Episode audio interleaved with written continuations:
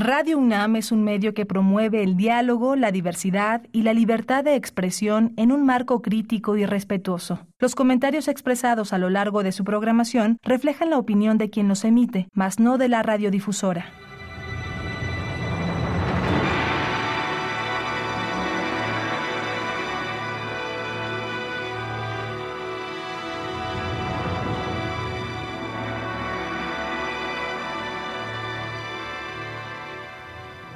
Radio Universidad Nacional Autónoma de México presenta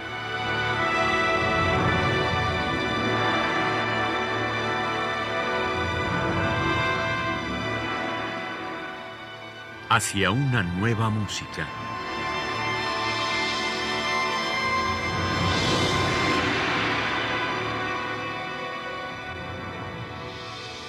Programa a cargo de Ana Lara.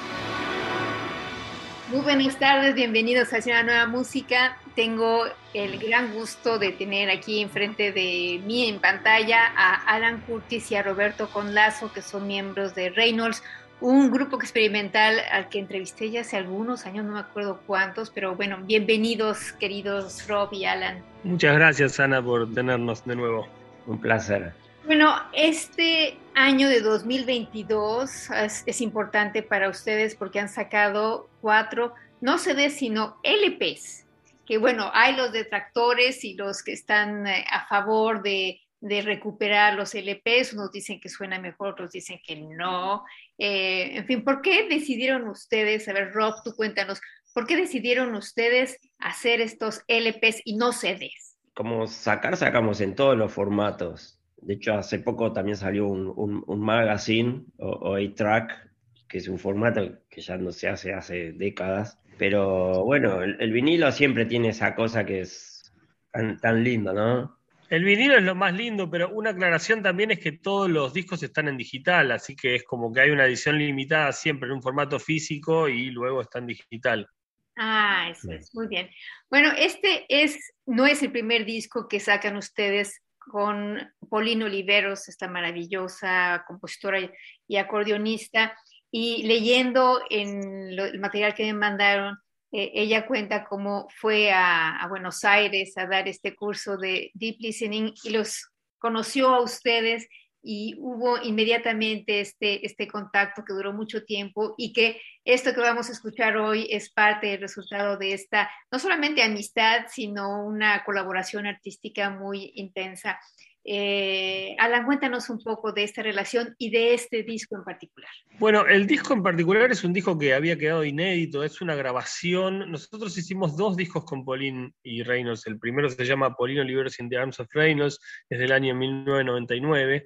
Eh, y esta era eh, la, fue la presentación oficial de ese disco, eh, que, que, fue una transmisión en internet, que fue en Argentina fue la primera transmisión. Hoy es algo muy normal hacer estos streamings, pero en ese momento, al menos acá en, Argentina, fue la primera que se hizo y las transmisiones obviamente eran mucho más limitadas, pero fue una experiencia, o sea, lo que queríamos era presentar el disco en vivo eh, Polín tocando en Nueva York y nosotros en Buenos Aires. Eh, y bueno, hicimos esa experiencia que fue algo bastante complicado técnicamente en ese momento, em, pero, pero bueno, quedaron las grabaciones y, lo pudimos eh, documentar. No sé si Roberto quiere aportar algo. Imagínate que fue tan, tan desconcertante lo que sonaba que, en su momento vino la, televisión, el, noticiero de, un canal muy importante de Argentina que, lo ven millones, y, el reportero se subió al escenario y me puso el micrófono así en la boca y me dice, así que va a haber un recital eh, vía internet con Polino Oliveros. Yo le digo, sí, en este mismo momento estamos tocando. Y, tú eres parte del, show. Debe haber sido uno de los únicos momentos que se dio un, reportaje así, en esas condiciones. Increíble.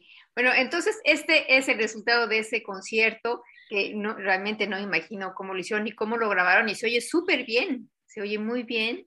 Eh, y además, eh, bueno, esta pieza se llama Half a Dove en New York, Half a Dove en, en Buenos Aires, y hay dos versiones. Eh, no sé si alguno de los dos quiere hablar de esta, estas dos versiones, esta A y esta B, o ese por el lado, el lado A o el lado B. ¿Qué significan estas letras? Es el lado y es, es básicamente es, el desarrollo del concierto, o sea, es el, o sea, lo dividimos, lo dividimos en dos básicamente por, por el LP para que entre en dos lados pero bueno, básicamente es el, material del concierto, em, que bueno, fue una experiencia interesante para todos eh, esto de, hacer un netcast en ese momento, ¿no?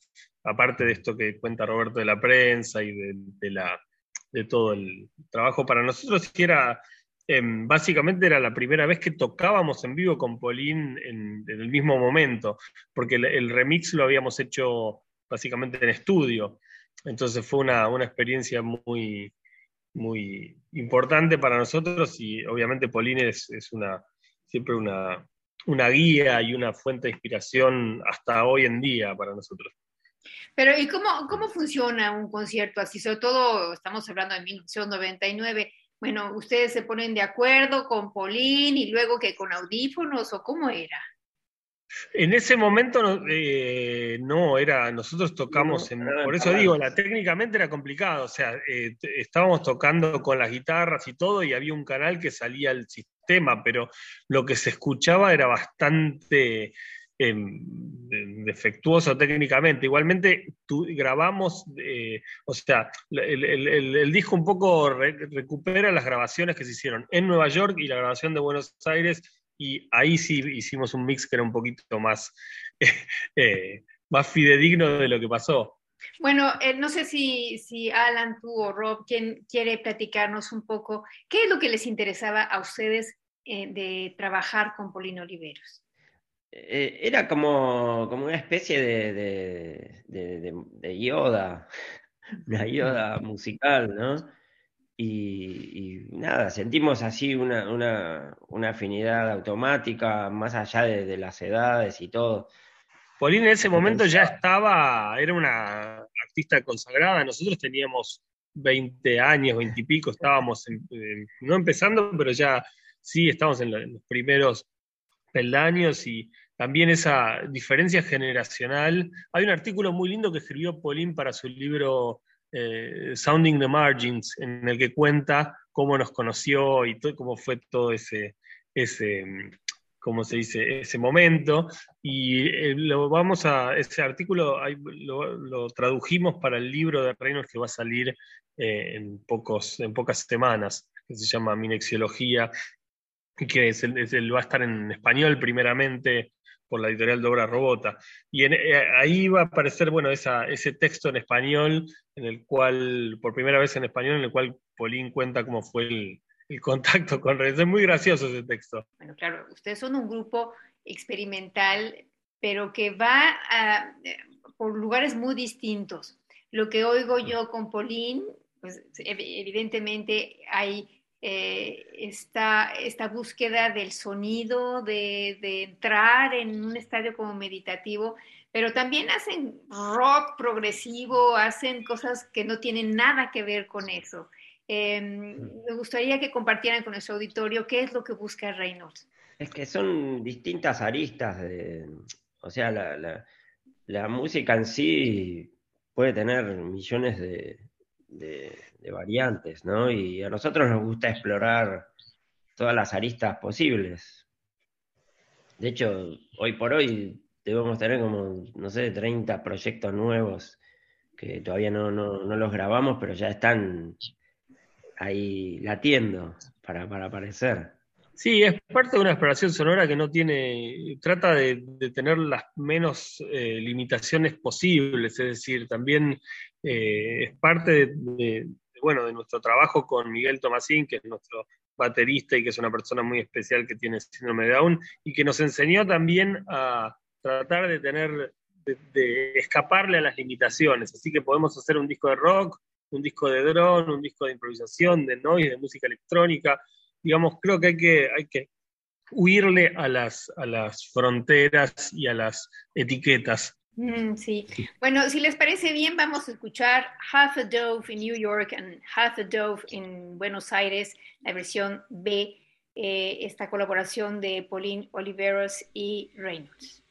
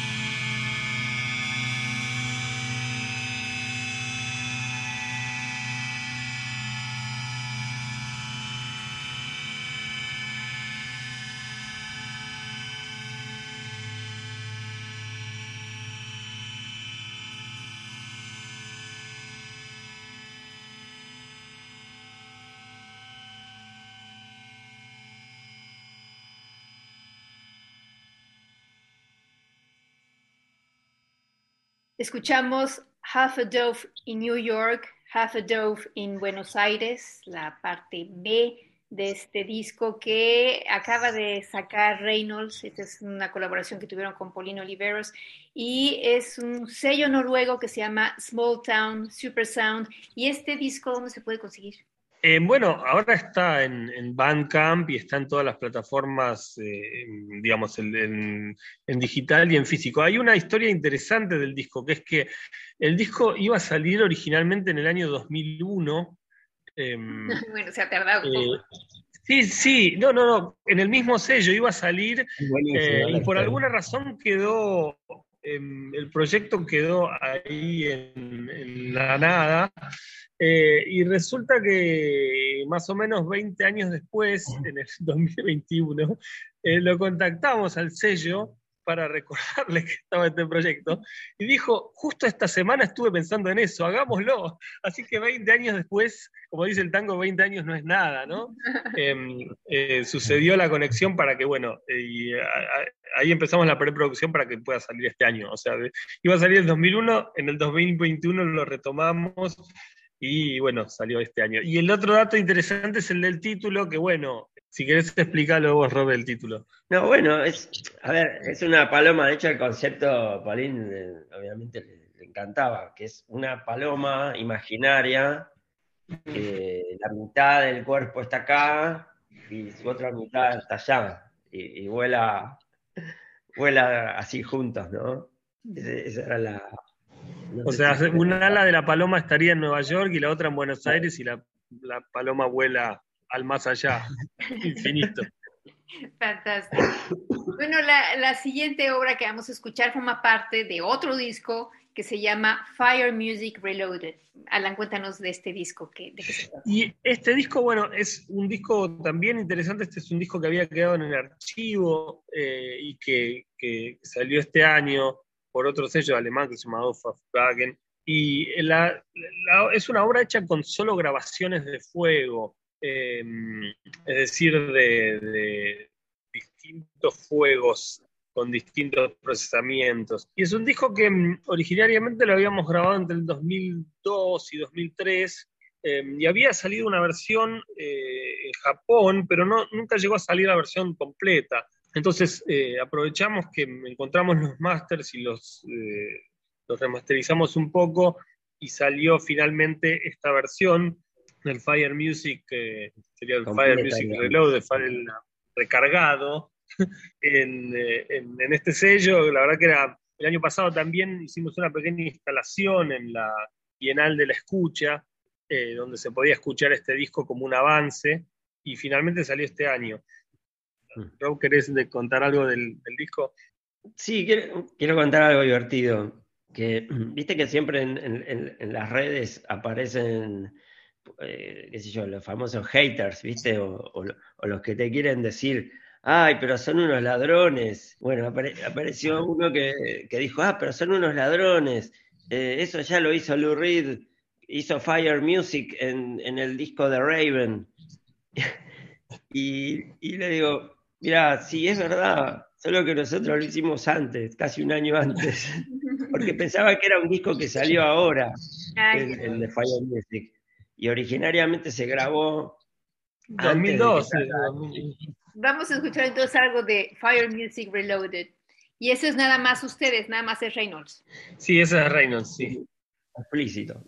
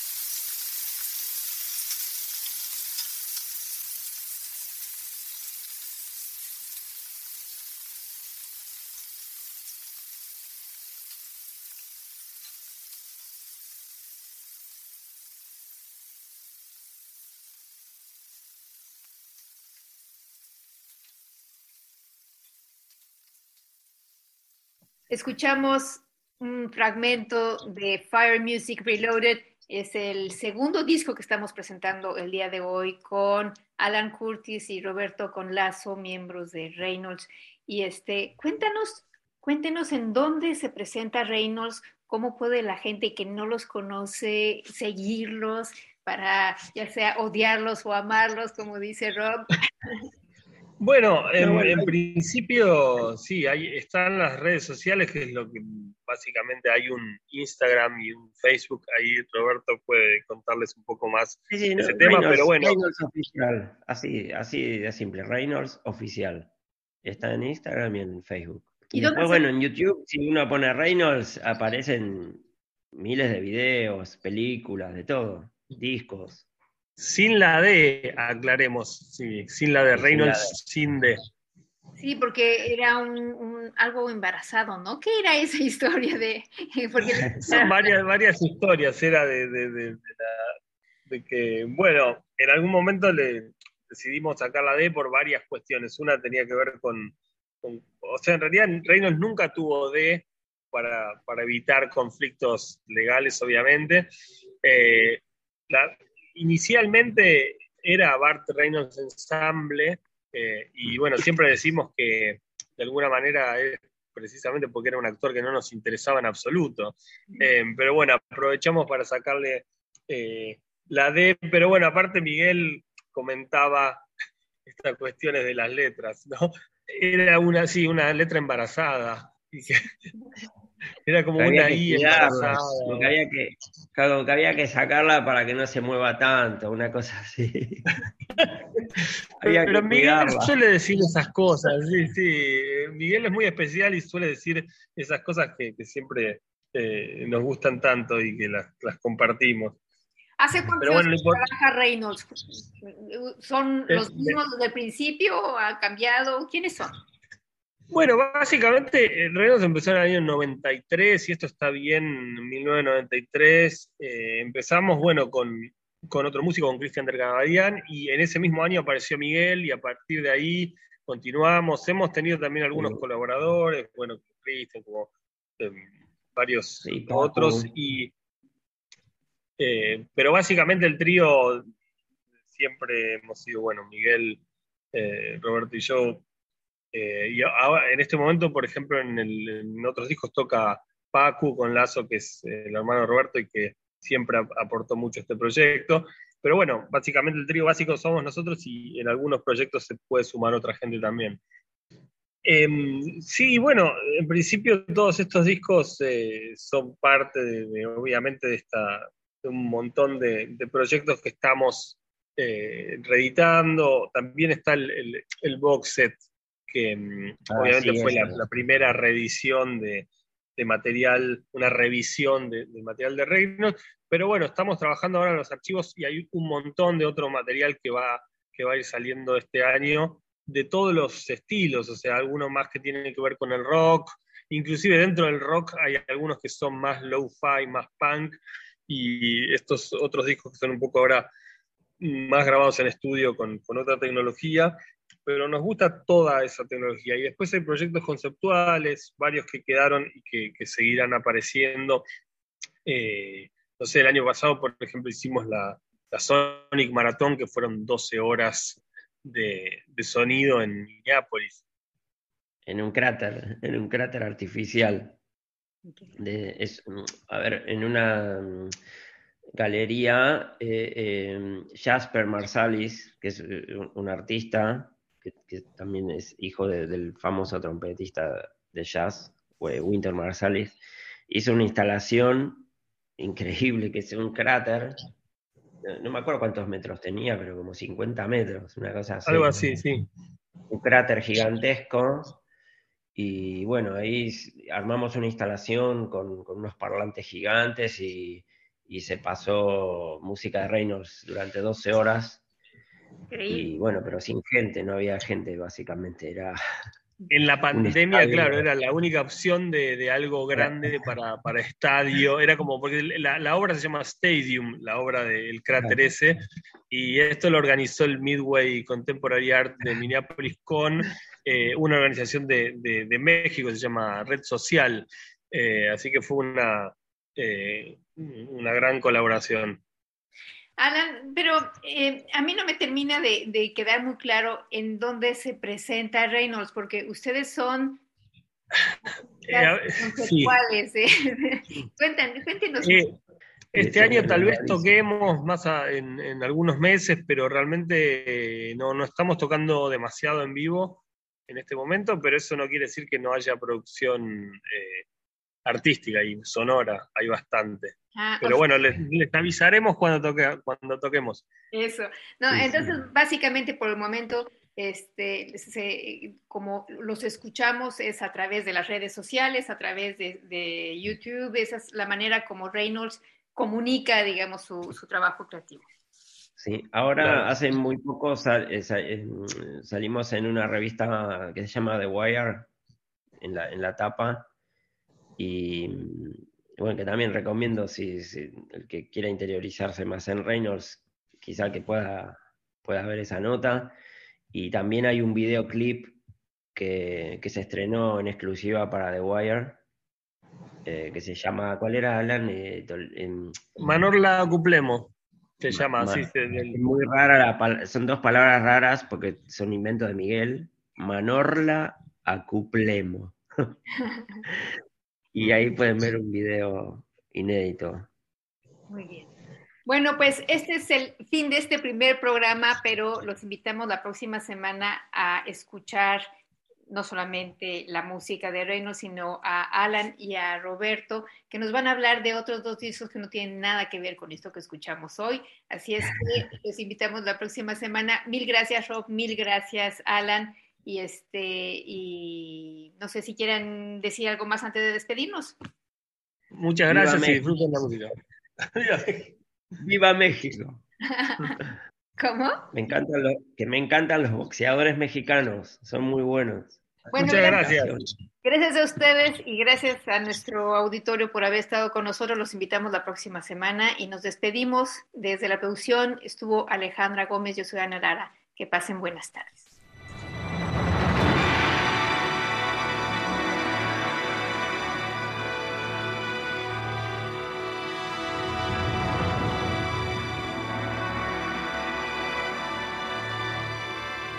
Radio Universidad Nacional Autónoma de México presentó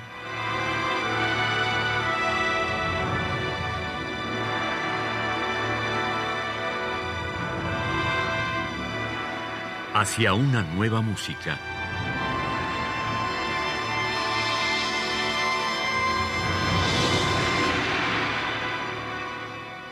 Programa a cargo de Ana Lara. Radio UNAM. Experiencia sonora.